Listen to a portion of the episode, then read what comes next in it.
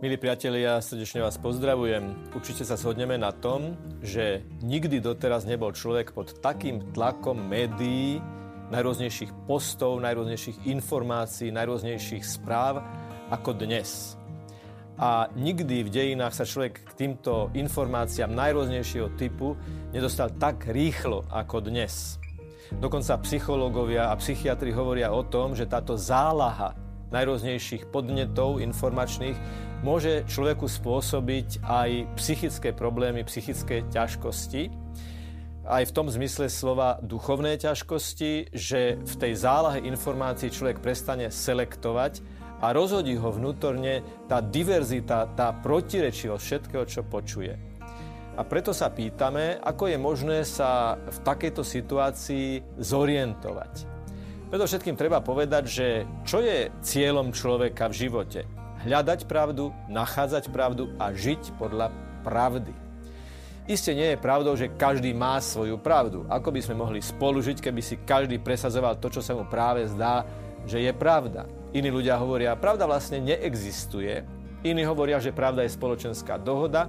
A iní zase hovoria, že pravda je, čo chce väčšina. Alebo že pravda je to, čo je práve užitočné.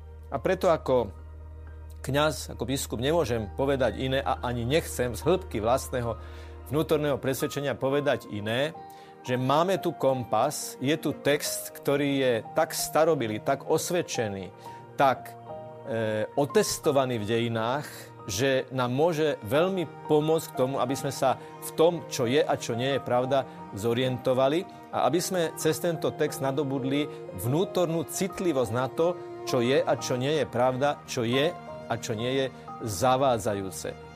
Je tu totiž nejaký základný Boží projekt. Projekt s ľudskou civilizáciou a v rámci toho aj projekt s každým jedným jednotlivcom, ktorý je pozvaný čítať knihu kníh, Bibliu a v tejto Biblii Evangelium Ježiša Krista, nášho pána, nášho vykupiteľa, nášho spasiteľa, nášho záchrancu. Čiže Sväté písmo, Biblia a Evangelium v rámci tejto Biblii je vlastne naozaj návod na použitie života. Bola by chyba, keby sme boli takí, ako človek, ktorý si kúpi nejaký produkt a keď sa mu nepodarí samému naštartovať tú vec, až keď sa to pokazí, alebo je nejaká nepríjemnosť, až potom pozeráme návod na použitie života. Je dôležité ten návod čítať dopredu a čítať paralelne s tým, ako postupujeme v našom živote. Ako teda aj na základe tohoto biblického, teda Božieho posolstva, nadobudneme vnútornú citlivosť na to, čo je a čo nie je pravda, čo je text, ktorý nás k pravde vedie a čo je text, ktorý nás od pravdy odvádza. Na základe čoho sa rozhodujeme, že toto radšej čítať nebudem, týmto sa radšej zaoberať nebudem, naopak týmto sa budem, lebo ma to vnútorne buduje. Sväté písmo nás vedie k tomu, aby sme mali pred Bohom a pred ľuďmi čisté svedomie. Aby sme žili duchovný život, ktorý znamená každodenný, individuálny, osobný, živý kontakt s Bohom. Vedie nás k schopnosti rozlišovať pravdu e, a zásadne to pomáha. Potom spoveď a duchovné vedenie.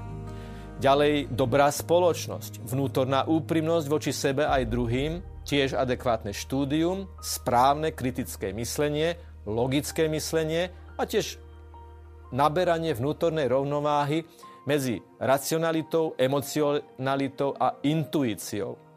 Dnes je taký prúd medzi mladými, sa volá emo. Oddajme sa svojim emóciám, tomu, čo práve cítime, tomu, čo nás práve nesie, to, čo je práve in.